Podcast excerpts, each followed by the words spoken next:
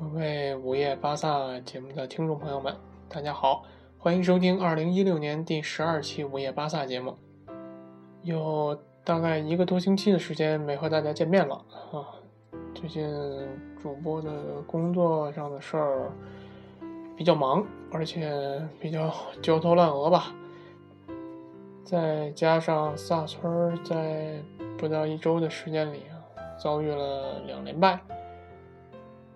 分别是在联赛中客场零比一负于了皇家社会，在周中凌晨轮换的这场四分之一决赛次回合的比赛中呢，巴萨也没能顺利的晋级。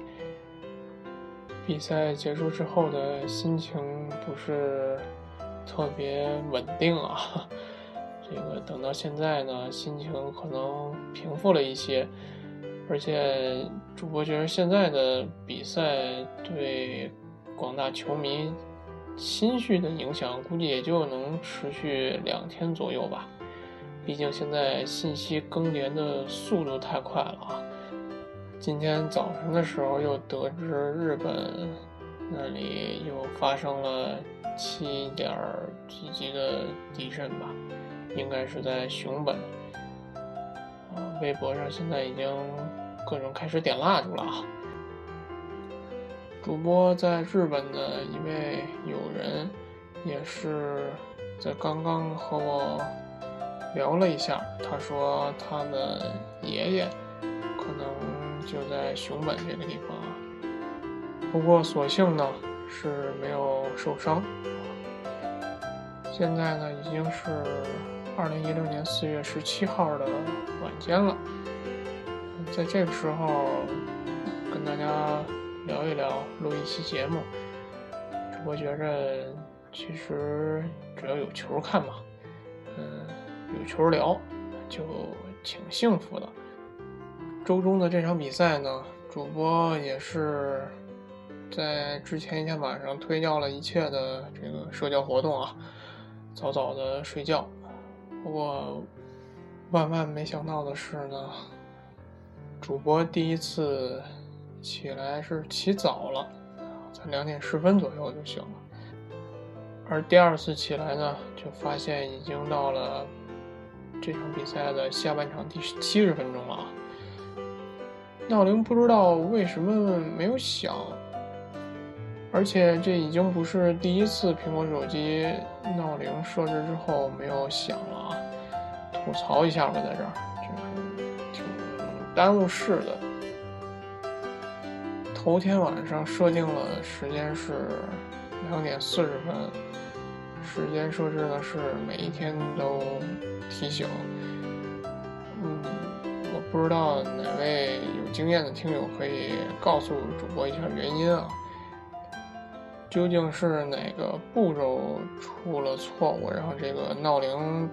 没法正常工作啊，嗯，当时醒了之后看了一眼直播软件的比分，啊，显示的已经是一比零了，马竞在主场领先，就隐隐觉着呀，这剧情可能似曾相识了有点。当时第一个闪念就是觉着有点悬啊，结果看完了比赛之后，发现印证了我这个观点啊。不过，主播这个没看比赛，也就没法做咱们这个午夜巴萨的这节目，所以主播也是第一次回看了一场巴萨输球的比赛啊。可能在这里有些听友会说主播有点不太专业啊，比较玻璃心，选择性的收看巴萨的球赛。不过主播觉着。回看一场自己主队输球的比赛，这可能确实有点虐心啊。说到这场比赛的结果呢，可能听友们也都知道了啊。马竞是凭借着格里兹曼的梅开二度，在卡尔德隆球场二比零战胜了巴萨，总比分呢也是三比二晋级四强，也是巴萨在三年内第二次止步于四分之一决赛。而且两次呢都是在马竞身上折戟啊。这场比赛呢，也是马竞在巴萨进入到恩里克时代第一次战胜咱们，止住了此前双方交锋七连败的这种局面。这场比赛结束之后呢？首都的两支球队都顺利的挺进四强，抽签的结果也在昨天晚上揭晓。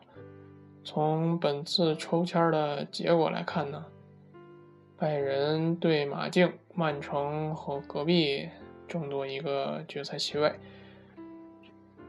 隔壁确实是签运不错，而且每次都能把好签呢踢得惊心动魄啊。然后顺带增加一下团队的凝聚力和球迷的自信心啊！现在又抽到了四强之中，可能算是最心有旁骛的曼城吧。毕竟曼城现在还在为下赛季的欧冠资格苦苦挣扎呢，实在是比较佩服欧足联的这种安排吧。说着说着说着有点远了啊！不管别人了，还是说说咱们自己的比赛吧。周中的这场欧冠比赛呢，不得不说，这个由于欧冠不同于国内的比赛啊，巴萨在联赛啊、国杯上都是能战胜对手，甚至是逆转对手。但是到了像欧冠这样级别的洲际赛事，双方的重视程度呢，又。不可相提并论，所以比赛的走向呢，也和之前大家的预期有点差别了啊。这场比赛数据方面呢，控球率马竞是百分之三十三，对巴萨的百分之六十七；射门呢，马竞是有十次，巴萨是有十四次；射正球门呢，双方是各有八次。那么越位呢？马竞是有两次，巴萨是没有角球，马竞是有一次，巴萨是有五次犯规呢，马竞是有二十一次啊，巴萨这边呢是有九次，黄牌双方都有四张，红牌呢，红牌呢双方是都没有，扑救方面呢，马竞是有五次，巴萨是有四次，这场比赛萨村失利之后呢，主播所在的。各个社交软件里，萨村球迷组群全都进入了一种热议的状态啊！给主播的感觉就是这场比赛的关注度确实还是太多了。主播的朋友圈和微博充斥着都是萨村球迷互相安慰、互相吐槽、互相互自黑了啊！谈论最多的还是觉着巴萨这场比赛的状态不够好啊，群体性的低迷。当然，马竞这边也是战术比较得当吧，而且三军用命，晋级也是在情理之中，也称得上是目前欧冠四强中状态最好的一支了吧。主播在看直播的这二十分钟里啊。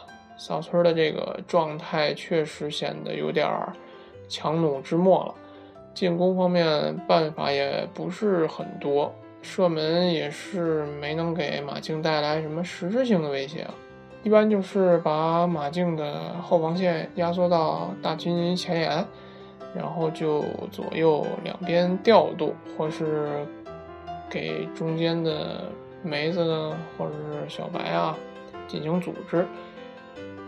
要不就是在没有特别明显的空当之后呢，强打身后，不过往往是被守门员没收啊。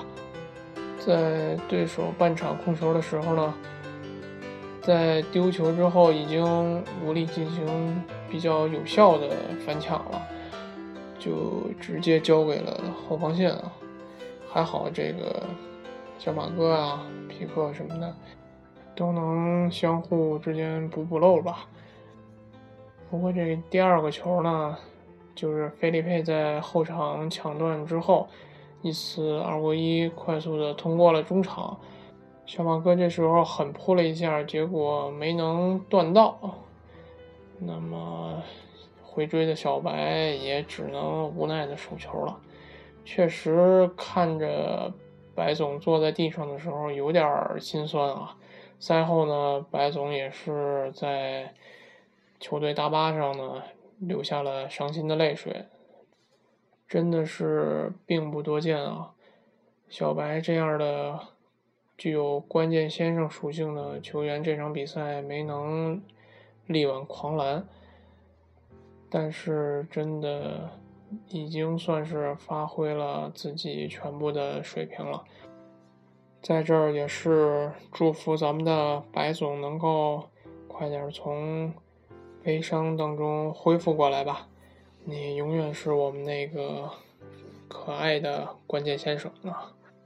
在完赛之后的第二天呢，主播也是补完了整场比赛，觉着马竞的中后场纪律确实很明确，这种防守也比较有弹性。最深刻的印象啊，就是上半场其实马竞的很多次防守解围。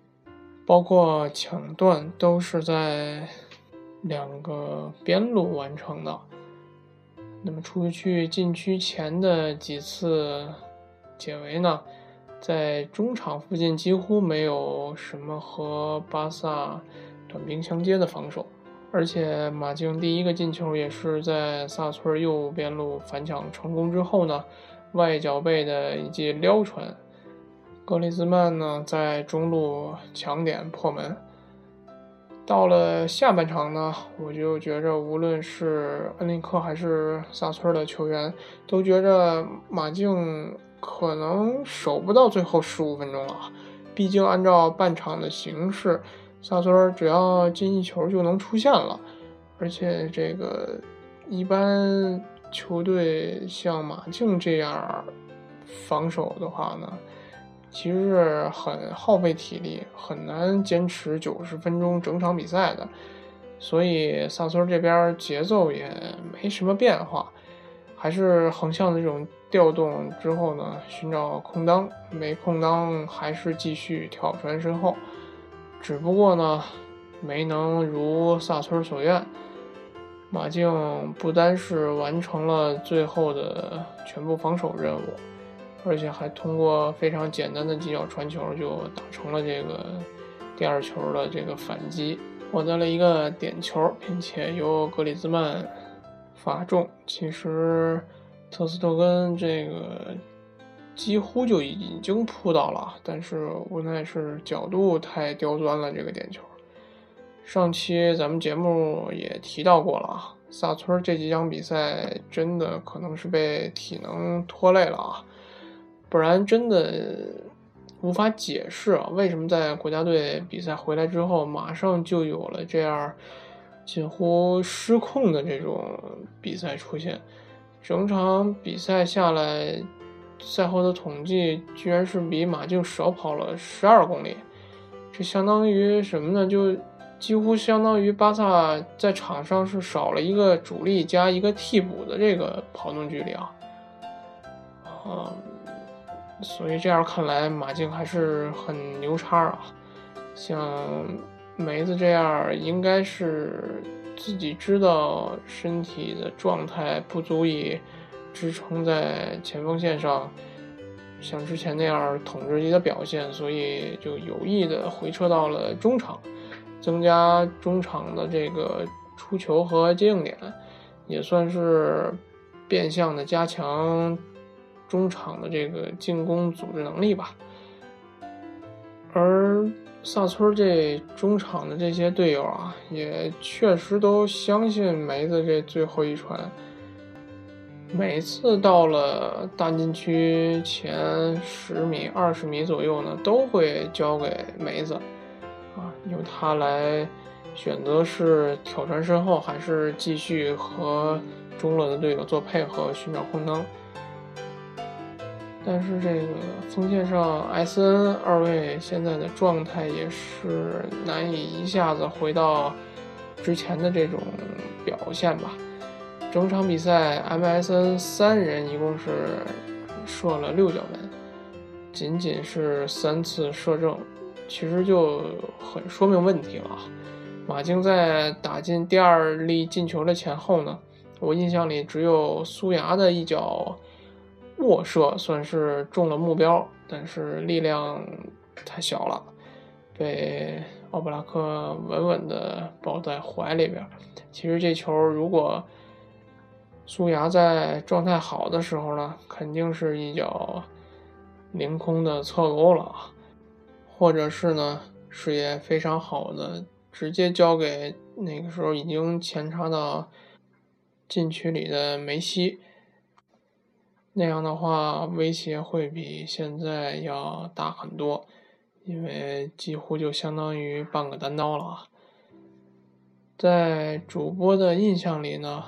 之前对马竞的比赛也挺难打的啊，但是萨村总能找到这种反击的机会，而且是一打一个准啊。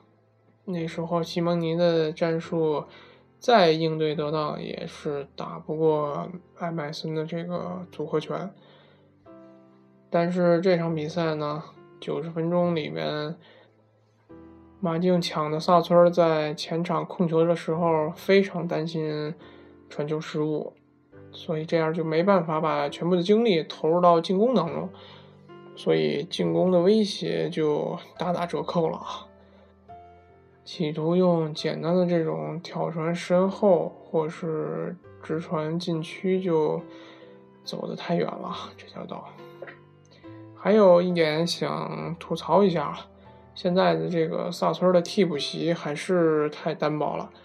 本场比赛第六十四分钟完成两个换人之后呢，都没用满换人名额，之后就没再换上人。虽然这之前恩里克也经常这样做，但是面对这种打不开局面的比赛，是不是应该留个比较有水平的后手？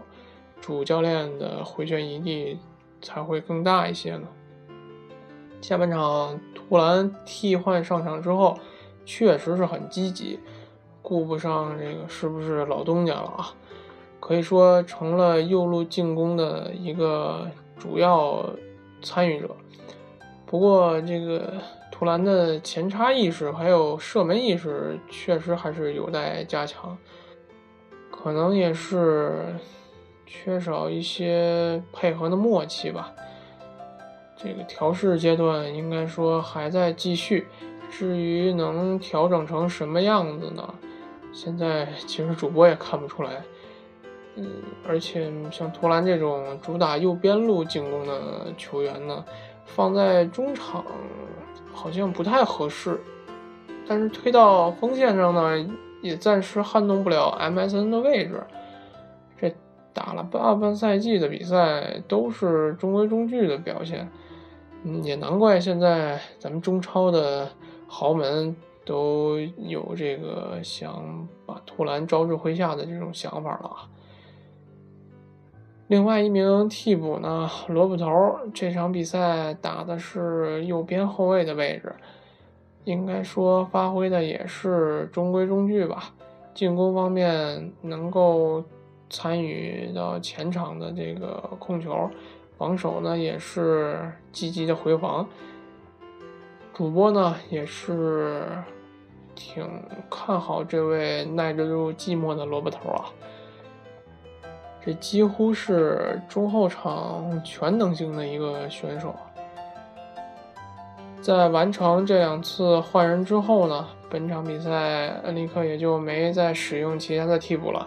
其实看看替补席，除去门将啊，穆尼尔、阿德、道格拉斯、巴特拉这四个哥们儿看起来都不是主教练心中能够上场追回比赛的骑兵啊。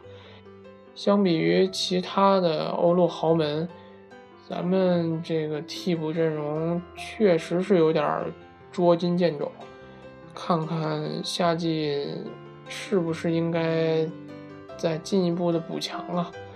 毕竟你说赛季到了现在这个时候，肯定是会受到这个伤病啊、停赛啊这个影响。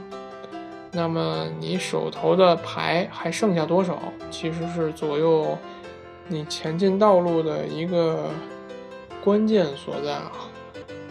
其实这种时候上场就必须要是这种能够改变场上进攻节奏的这这个新鲜血液啊！还是希望萨村能够在夏天的时候给我们带来一些可靠可用的替补球员吧。明天晚上呢，萨村就要在主场对阵。瓦伦西亚了，但是依照萨村现在的这个体能和状态啊，我觉得还是有点危险啊。特别是在上轮瓦伦在主场掀翻了塞维，也是在比赛的最后时刻完成的一个绝杀啊，二比一战胜了对手。现在的瓦伦呢，毕竟是处在积分榜下游的队伍啊。而且还不能说完全脱离了降级的危险，所以遇上萨村毕竟是全力争取拿分不过费古利好像和俱乐部闹了点不愉快，不知道这场比赛能不能上场，估计上场也是个麻烦事儿。在打完马伦之后呢，接下来的比赛其实挺有意思的。主播翻看了一下赛程表。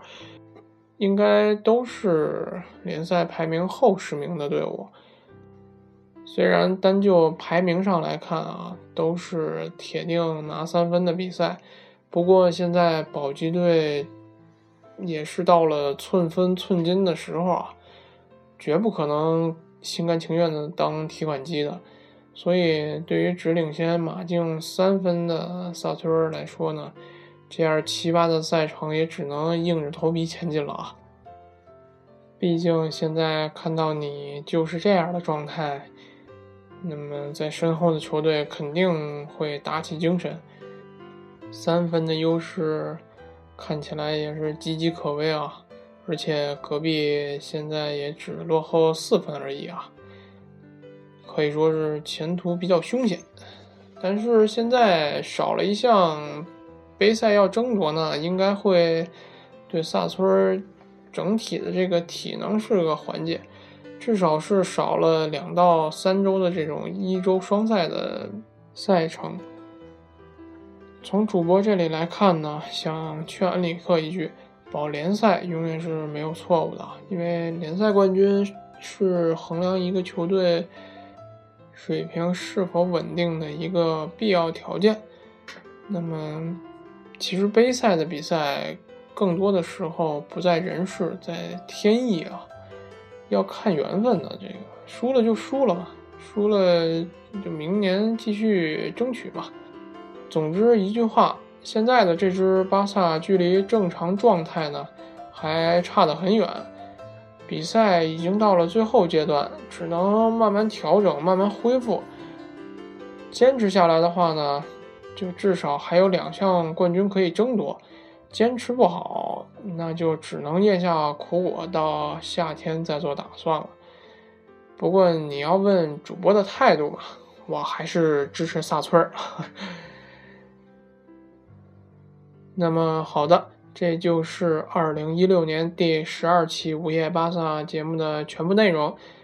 您现在可以在苹果的 Podcast 平台上搜索订阅我们午夜巴萨的节目，也可以在我们的节目下方中留言，或者在新浪微博搜索“依然郭加油”或者“午夜巴萨播客”这两个微博账号，在其中任意一条微博下面评论或者私信都可以。